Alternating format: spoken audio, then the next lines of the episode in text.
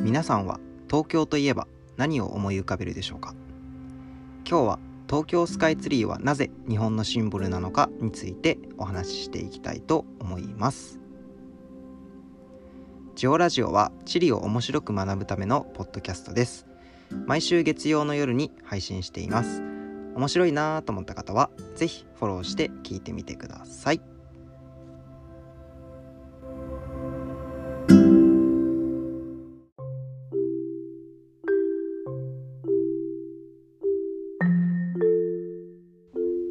はい。ということで今日もゆるりと始めていきたいと思います。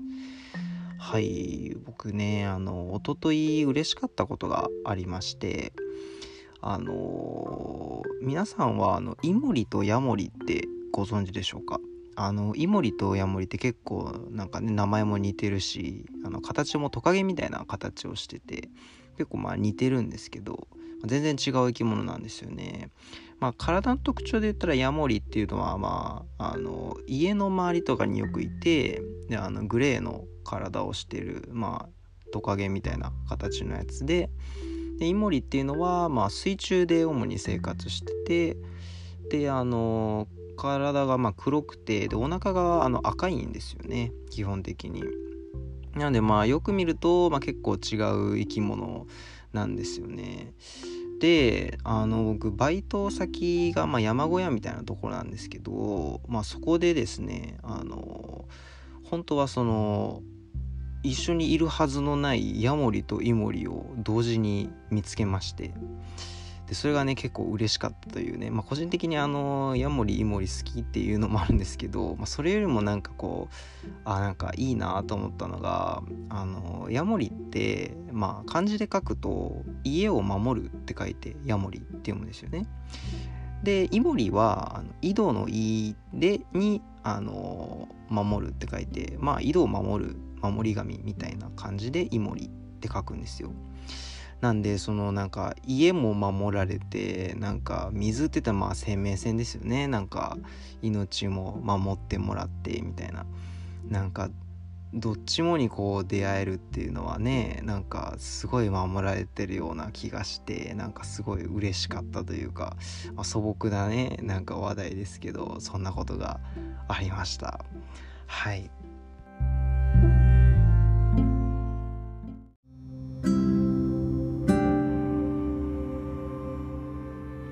はい。じゃあ改めまして今日のテーマはスカイツリーについてなんですけれども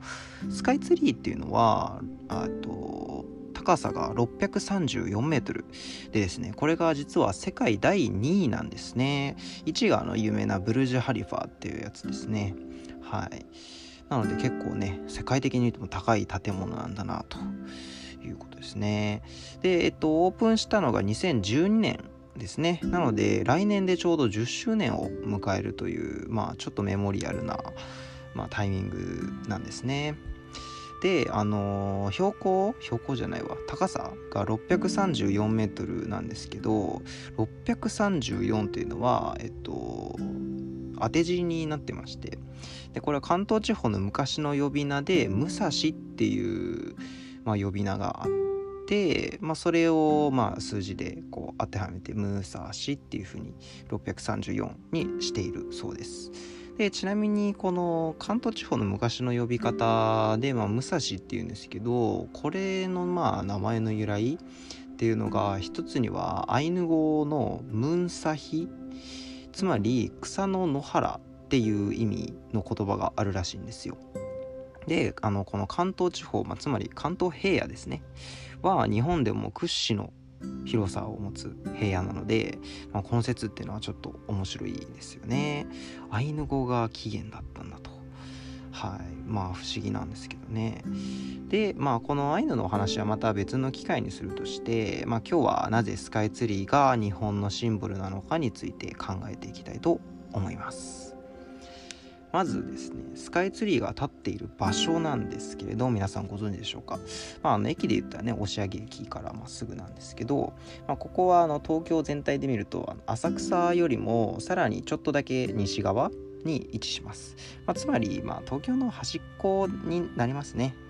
はい、で当時あの隅田川っていうのいうのが、まあ、江戸の一番端っこにあたる場所だったんですよね。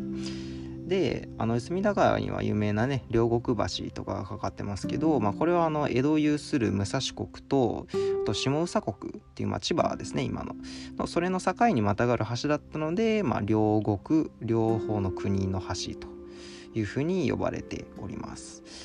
であのその後ですね中世において世界1位の人口を誇った江戸はですね人々を抱えきれなくなってしまって隅田川よりもさらに東に町ができ始めます。これがまあいわゆる大江戸の出来上がりですね。なので、まあ、スカイツリーはそんなあの大江戸の下町のど真ん中に立っているということなんですね。すると下町のその低い建物の中に世界2位の建物がドーンとこう立ってしまえばですねそのギャップで人々は圧倒されるんですね。ただただこう広い草原にもう山よりも高いタワーがそびえ立っているようにこう感じるんですね、まあ、これが例えば新宿とか、まあ、渋谷のど真ん中に立っているとまあ結構周りも高い建物があるんであんまりこうなんだろううわーっていうインパクトはなくああまあまあ高いなーっていう感じだと思うんですけどまあ普通の民家とかねなんか低い建物の中にあんだけでっかい建物がやっぱ建ってるとまあそのギャップでね結構おおすごいってこう思うと思うんですよね。なんで、まあ、この高さのギャップっていうのが、まあ、見る人全てに強烈なインパクトを与えていると言っても過言ではないのではないでしょうか。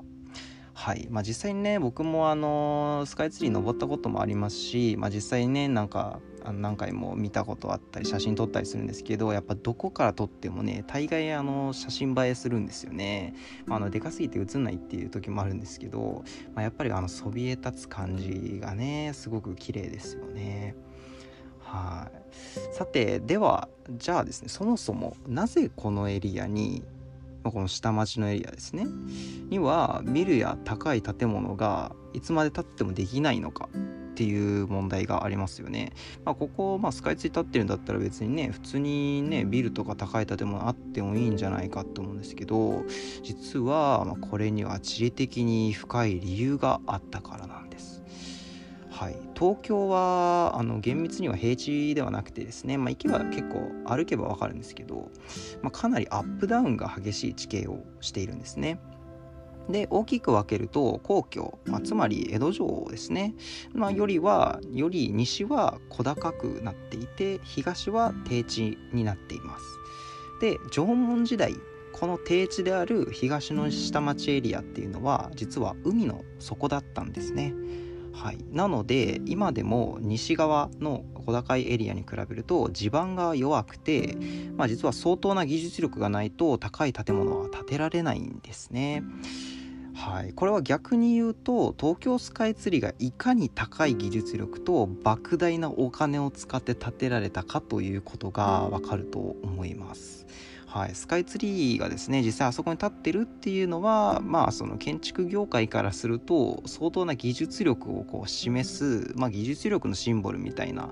のにもなっているんじゃないかなと僕は思います。はい。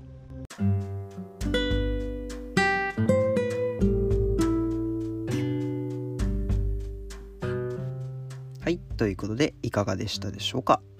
今日は東京スカイツリーはなぜ日本のシンボルなのかについてお話ししていきましたけれどもそれはですね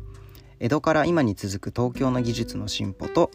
建物の高低差が生み出したギャップが人々の心を動かしているからでしたジオラジオは地理を面白く学ぶためのポッドキャストです毎週月曜の夜に配信しているのでぜひフォローして聞いてみてください。それではまた来週。